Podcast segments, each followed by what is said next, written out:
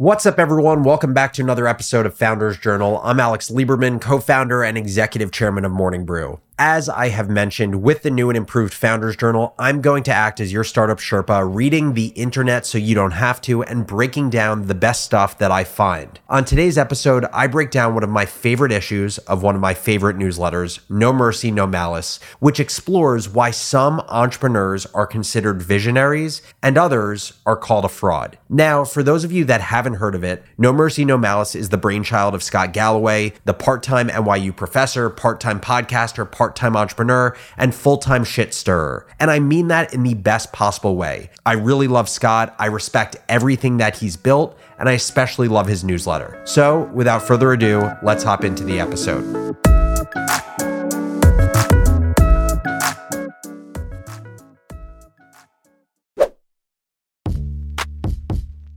A new seller's plans and goals usually boil down to one single desire getting their products in front of millions of customers.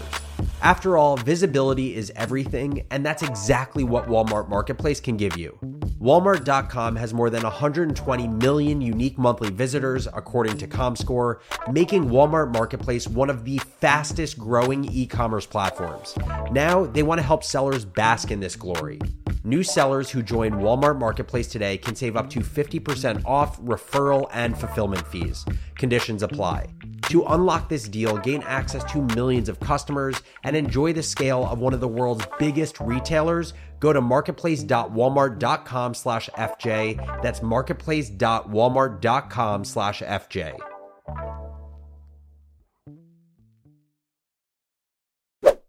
Tell Me a Story by Scott Galloway from No Mercy, No Malice, published on August 25th, 2023 quote, a man's reach should exceed his grasp, or what's a heaven for, end quote, Robert Browning. Entrepreneur is a synonym for salesperson, and salesperson is the pedestrian term for storyteller. Pro tip, no startup makes sense. We entrepreneurs are all imposters who must deploy a fiction, i.e., story, that captures imaginations and capital to pull the future forward and turn rhyme into reason. No business I have started at the moment of inception made any sense until it did or didn't. The only way to predict the future is to make it. I want to pause here. It feels cliche at this point, but I've always said how storytelling is an entrepreneur's greatest weapon. It is the tool that bridges vision with reality and gives employees, investors, and customers the conviction to hop on board even if it doesn't make total sense.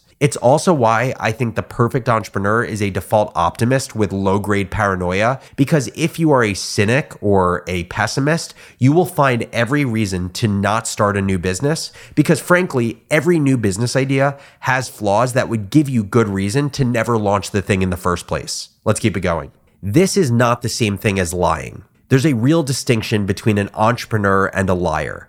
Entrepreneurs believe their story will come true. This requires confidence and delusion. It helps to be somewhat detached from reality, to assume that, for whatever reason, you are the one who can see into the future and that in the new world, your product or service will be needed and successful despite overwhelming evidence, i.e., the current reality, that it's not. A reality distortion field, if you will. Let's pause here. First of all, the concept of reality distortion field dates back to the early Apple days.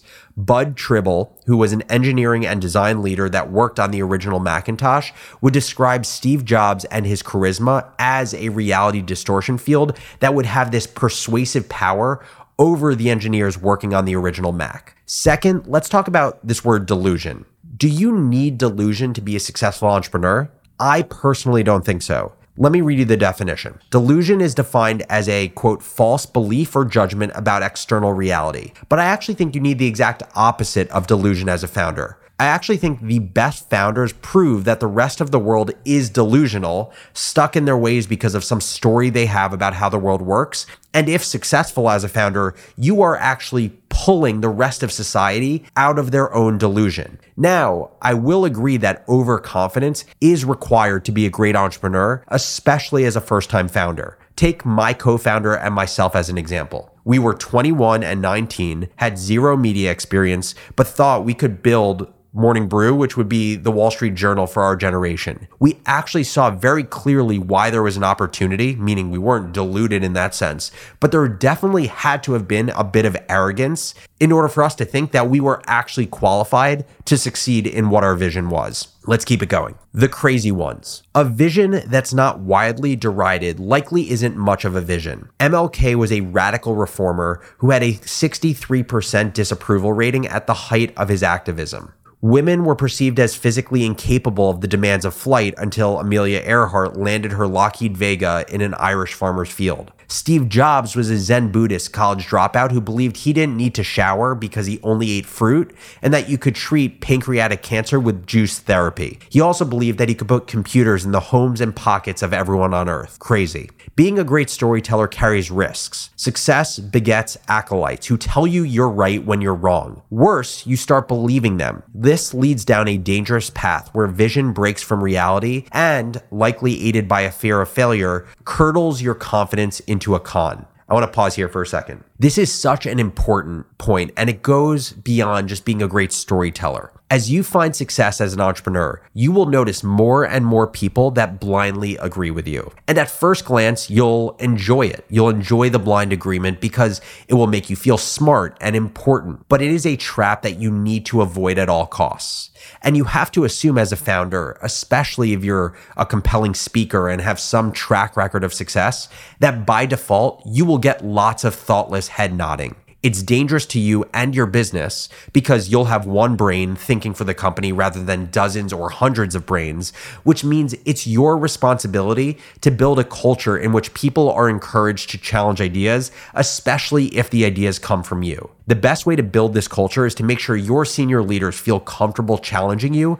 and also by soliciting radical candor from people and rewarding them when they actually give it to you. Let's keep it going. Elizabeth Holmes. Holmes was assembled in a factory from parts of prior visionaries. Smart, Stanford dropout, turtleneck, building blood testing technology, plus a nice backstory. Her professor told her the original concept for Theranos would never work. In addition, hundreds of millions in funding from backers including Tim Draper and Larry Ellison, coupled with covers on Fortune and Forbes, were a heavy blanket of affirmation that ensured Miss Holmes was a visionary. The visionary narrative is a self perpetuating machine, a flywheel of storytelling, capital, and the future that capital can pull forward, which buttresses the storytelling, and so on and so on. Fun fact Miss Holmes cost her investors less than a billion dollars, didn't make any real money herself, and is going to prison. Adam Neumann cost his investors $11 billion, received a 10% commission on those losses, and is going to Coachella. Note, Miss Holmes's vision progressed to the exaggeration slash fabrication of contracts and clients, whereas Mr. Neumann's only went so far as accounting irregularities. I just want to make one point here. Clearly, Scott is trying to make the comparison between Holmes and Adam Neumann and how Elizabeth Holmes got the short end of the stick going to jail and Adam Neumann didn't go to jail and actually made a couple billion dollars from a business that lost almost all of its value. And while I think the comparison is an interesting one, and you'll see that Scott explores further in this piece, I do think the level of rigor by which we look at healthcare technology founders who are drawing blood and diagnosing patients just has to be a higher standard than what we hold other founders to, just by nature of what the business is. Let's keep going. When I say Steve, you say Jobs. Fast forward, there was no working technology, and Miss Holmes has been convicted by a jury of her peers and faces 20 years in prison. Soon after, VCs distanced themselves, claiming they'd seen through the facade. The tell for people who exaggerate for a living is, after it's been deemed illegal, they begin preaching the importance of restraint. The narrative being wrapped around the very unlikable Miss Holmes is that she's an outlier. No, she's just one point on the line that is our storytelling economy in a frothy part of the cycle. The Valley's always tell the truth sermon is reductionist and hypocritical. So basically, what he's saying here is that people in the Valley preach that founders should always tell the truth, but it's hypocritical because so many founders who are successful and who didn't go to jail didn't tell the truth in the early days of their business when they were selling a vision. It ignores the fact that many of our nation's most valuable companies are priced on promises of technologies that don't exist. The entire venture capital industry, in fact, is predicated on promising things that don't exist. Microsoft, perhaps the most successful tech company in history, got its break when Bill Gates sold IBM an operating system he didn't have. He and Paul Allen subsequently bought what they needed from another programmer, but they didn't tell him that they had the deal with IBM to distribute it. Allegedly, an engineer at the company coined the term vaporware a year later. Let me pause here for a second. For context, vaporware, if you're not familiar with it, is simply software or hardware that has been advertised to a potential customer, but it isn't yet available to buy because it hasn't been built in full yet. And while vaporware is this kind of weird jargony term, this is actually not a new concept. Any smart, scrappy startup runs in this way any founder you talk to who wants to be smart about their costs, especially if they're bootstrapping their business, they will test demand before they build the thing, whatever the thing is, so they don't have to pay for the cost of building the thing if there is no demand. There is literally a popular startup strategy known as the fake or painted door test, where the whole idea is that you would present customers with a prototype of your product. In many cases, that prototype is just a landing page that says what your product is, but the product doesn't actually exist yet. And then you observe how many potential customers will try to click on it or try to buy the product so that you can understand if there's appetite for your business before actually building it. So, this idea of selling a product before it exists is nothing new and it's never going to go away. Let's keep it going. Promising something that doesn't exist is as central to the Valley ethos as late night coding sessions, hoodies, and the hallucination that the public has asked you to solve the world's problems versus just do less damage. And here are some quotes that Scott includes from famous founders Google Glass will be broadly available. You won't have to jump through any hoops. That's from Sergey Brin in 2013. And again, these are examples of selling the vision versus the product that actually exists. Can we build a better phone for Prime members? The answer is yes. Jeff Bezos in 2014. Clearly, the phone didn't exist yet. A year from now, we will have over a million cars with full self driving. Elon Musk 2019 definitely didn't exist in 2019. And I'm sure that it didn't exist a year later in 2020 as well.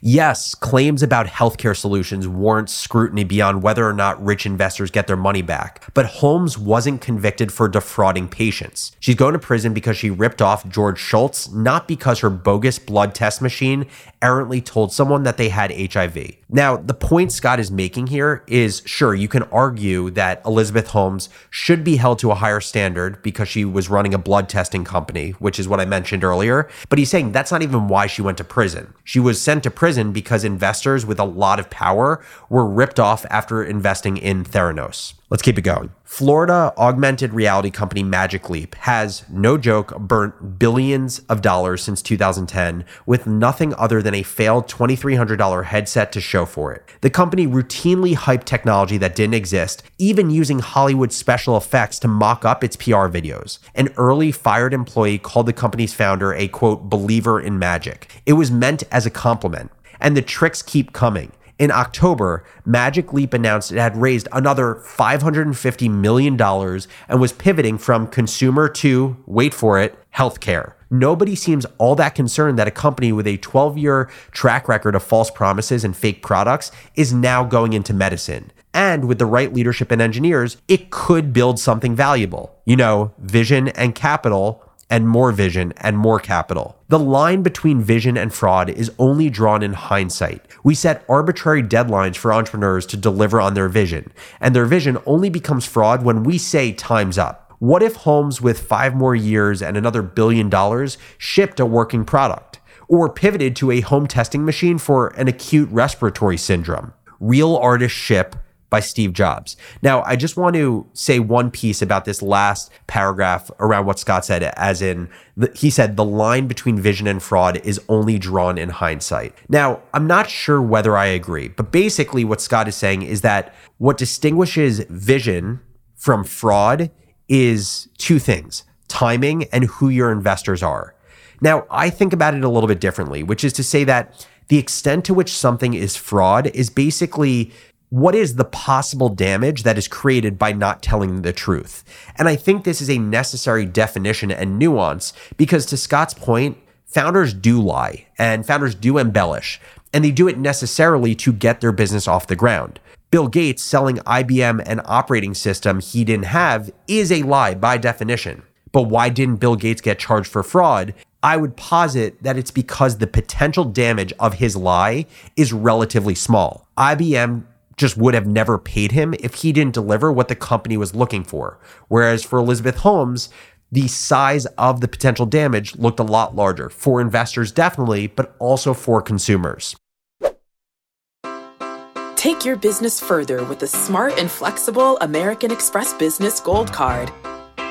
It offers flexible spending capacity that adapts to your business. You can also earn up to $395 in annual statement credits on eligible purchases at select business merchants. That's the powerful backing of American Express. Terms apply. Learn more at americanexpress.com slash business gold card. Let's keep it going. Heretic. When valuations are overwhelmingly driven by stories, things can get ugly. Investors will do whatever it takes to defend their narrative. Their investment depends on their flock screaming heretic at anybody who questions the scripture, as the foundation doesn't hold up to more modern orthodoxies, i.e., math. Theranos employees made a video game where they shot at the Wall Street Journal reporter who exposed the company's fraud. The firm also engaged Harvey Weinstein's attack dog attorney David Boies to try to shut down the story. Swarming anyone who questions the narrative is a built in feature of stocks and sectors that have gotten too far out over their skis. I often commit the crime against humanity of pushing back on Bernie Bros, VC backed unicorns, Tesla longs, meme stocks, or Web3.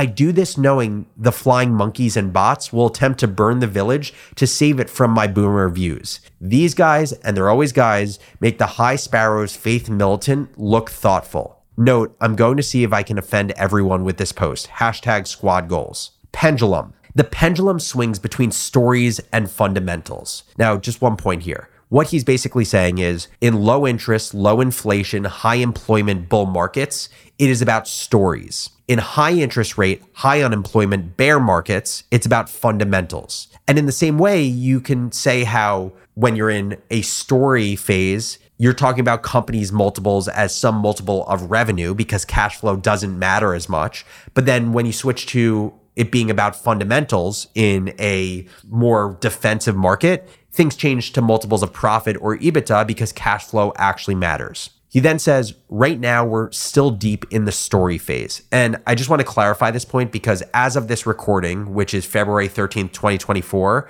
we are a lot closer to the fundamental phase than the story phase. Scott goes on to say capital is cheap. $621 billion went to startups in 2021, a 111% jump from 2020. We're seeing record numbers of unicorns, 959 across the globe, up from 569 in 2020. The hottest sector is fintech, which accounts for 15% of these firms, all promising to become the next JP Morgan. Are they lying or telling the truth? The answer yes, vision. There are few fundamental truisms in the markets. One of them is fundamentals, another is cyclicality. And in my view, the atmospherics, if not sheer probability, augur that we've entered the less appealing part of the cycle. Ground Zero will be a regression from fiction to nonfiction. Story stocks that represent ownership in a shitty business, not a movement.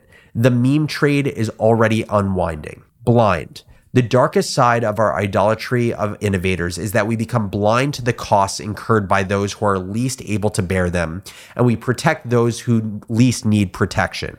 I think what Scott's saying here is oftentimes what happens is when entrepreneurs are charged with fraud, the entrepreneurs are the people who most need help, and the investors who are likely the ones carrying out the lawsuits are the ones who need the least protection. It bears repeating. Holmes is going to prison because she defrauded investors, specifically members of the Valley aristocracy and the global elite. Tim Draper led her seed round, and Rupert Murdoch invested $100 million.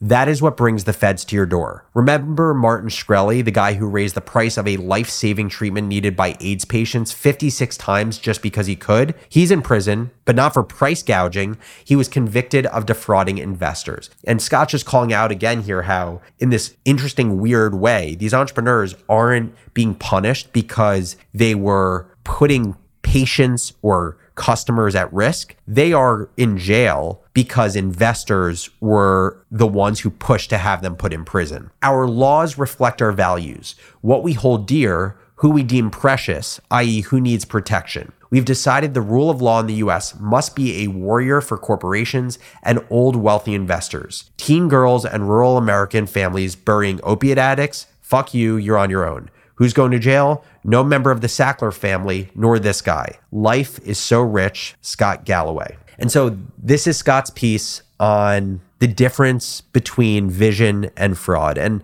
as I reflect on this piece, there's just a few final things I want to say. I, I, think it goes without saying how important it is to be an exceptional storyteller or have a co founder who's an exceptional storyteller. Because again, in the early days of a business, you don't have product, you don't have momentum, you don't have things like actual legitimacy, like earn legitimacy to show that will attract investors or customers or employees. All you have are the words that come out of your mouth and how confident the people who are on the receiving end of that are in thinking that what you're saying will actually come to be true. The last thing I'll say is whether or not I agree with Scott, I do think there's just this interesting thing, this interesting dynamic to look at, which is what are the odds of someone being called a visionary versus a fraud and how dependent is timing? What type of market you're in in dictating whether something airs more on the visionary side of the spectrum or the fraud side of the spectrum. And I think today, in the environment that we're in, where markets are more defensive, it's more about the fundamental story, as Scott alluded to. Uh, I think it's going to be very hard to be pitched as a visionary who's going to just raise on an idea with no cash flow. It's not the world we live in today. And I think this essay is more relevant than ever as we move forward and we build businesses. Thank you so much for listening to this episode of Founders Journal, and I'll catch you next episode.